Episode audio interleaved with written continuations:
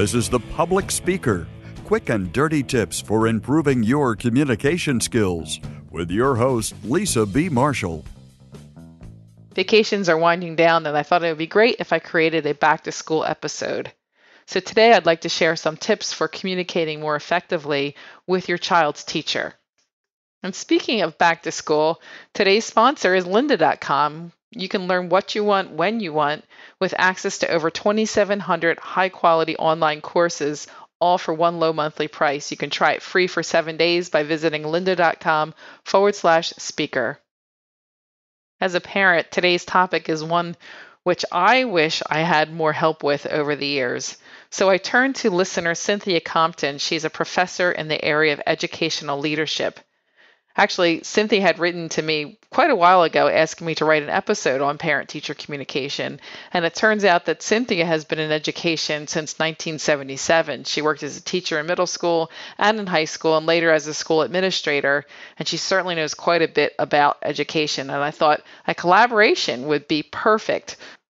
So I asked Cynthia for a little help in creating this episode.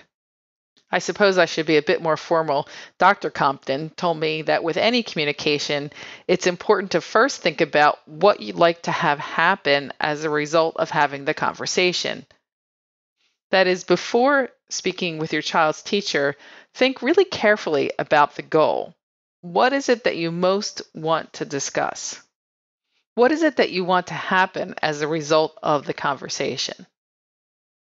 Next, for me, I think it's important to keep in mind that teachers are people just like you. They have families, they have work pressures, and they're doing the best that they can. Today, teachers are often evaluated on how much growth your child shows from the beginning of the year to the end of the year. And they want your child, along with the other 19 students, to be as successful as possible. Of course, that is given the administrative constraints that they have to adhere to.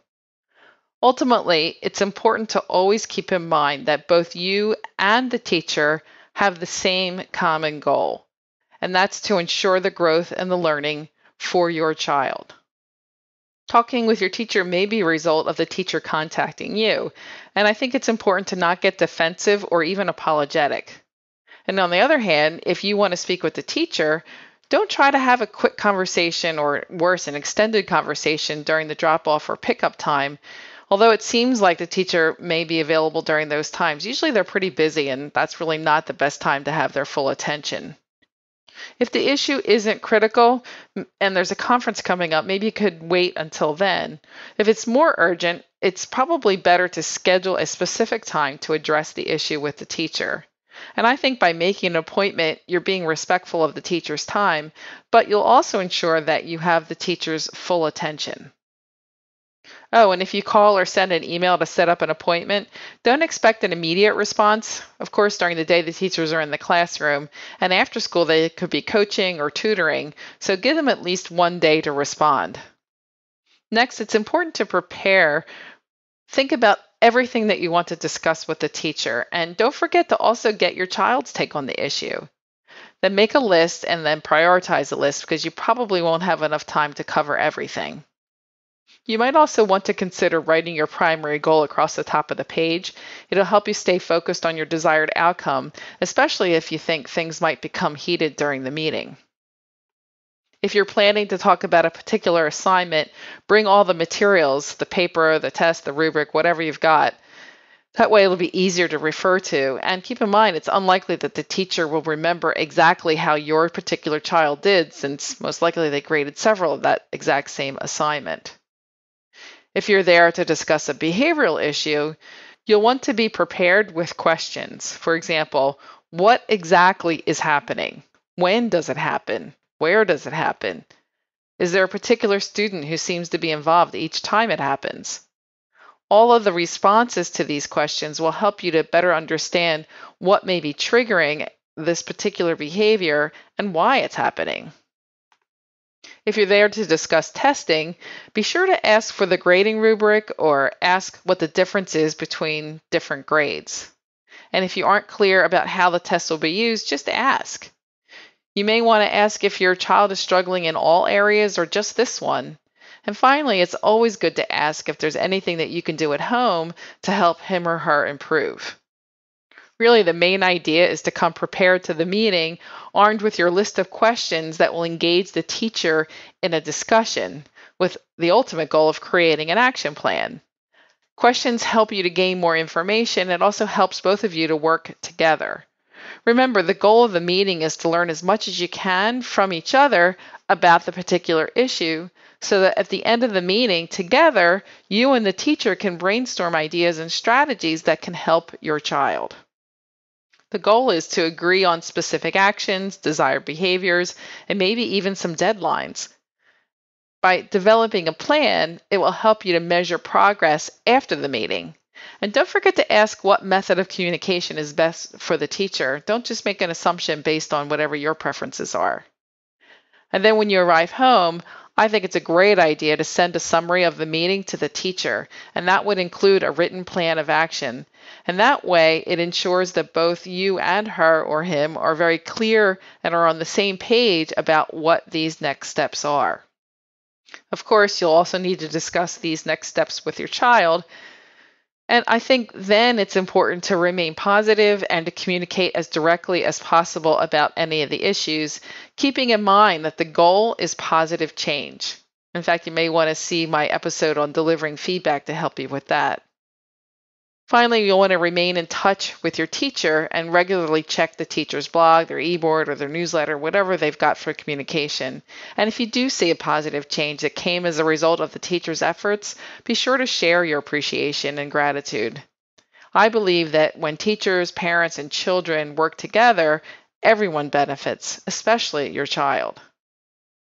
I'd like to thank Dr. Cynthia Compton, who provided her expertise and ideas to help me create this episode. I have tremendous respect for Cynthia and all the professional educators who have dedicated their lives to helping our children to be the best they can be. If you're lucky enough to live in the Charlotte, North Carolina area, and you'd like to learn more about talking with your child's teacher, your school principal, or even the school district superintendent, you can attend a presentation on August 27, 2014 you can get the details directly from Dr. Compton. Her email address is c.compton, that's c.compton at wingate.edu. That's c.compton at wingate, W-I-N-G-A-T-E dot edu. This is Lisa B. Marshall, helping you maximize sales, manage perceptions, and enhance leadership through keynotes, workshops, books, and online courses passionate about communication, your success is my business. And if you'd like more success in your life, I invite you to listen to my other podcast, Smart Talk Inspiring Conversations with Exceptional People. And even if you're not a parent, back to school time could mean for yourself. Our sponsor, lynda.com, can help you to keep up to date with software, can pick up brand new skills, you can explore hobbies that you're interested in, all by following easy to follow, very professional tutorials. One of the things that I like about lynda.com is that they work with the software companies to provide really timely training. Often the same day that a new release hits the market, they already have courses ready in their library. And the best part is that they have over 2,400 courses taught by industry experts, and they add more courses every week. And you can learn really whatever it is that you like, and they have all different levels from beginner to advanced. One of the things that I really like is that they just released a new iPhone and iPad app, and it allows you to see stuff more visually. It's more intuitive, but the best part is that it also allows you to see the courses offline. That includes the video viewing, which makes it really easy and convenient to learn in environments when you don't have internet access. I also like that the way that the courses are structured that you can jump in and just get an answer to a specific question that you have, or you can just go from the beginning to the end and learn about an entire topic. If you've been thinking about taking a class to upgrade your business skills, I suggest, I definitely, I recommend lynda.com.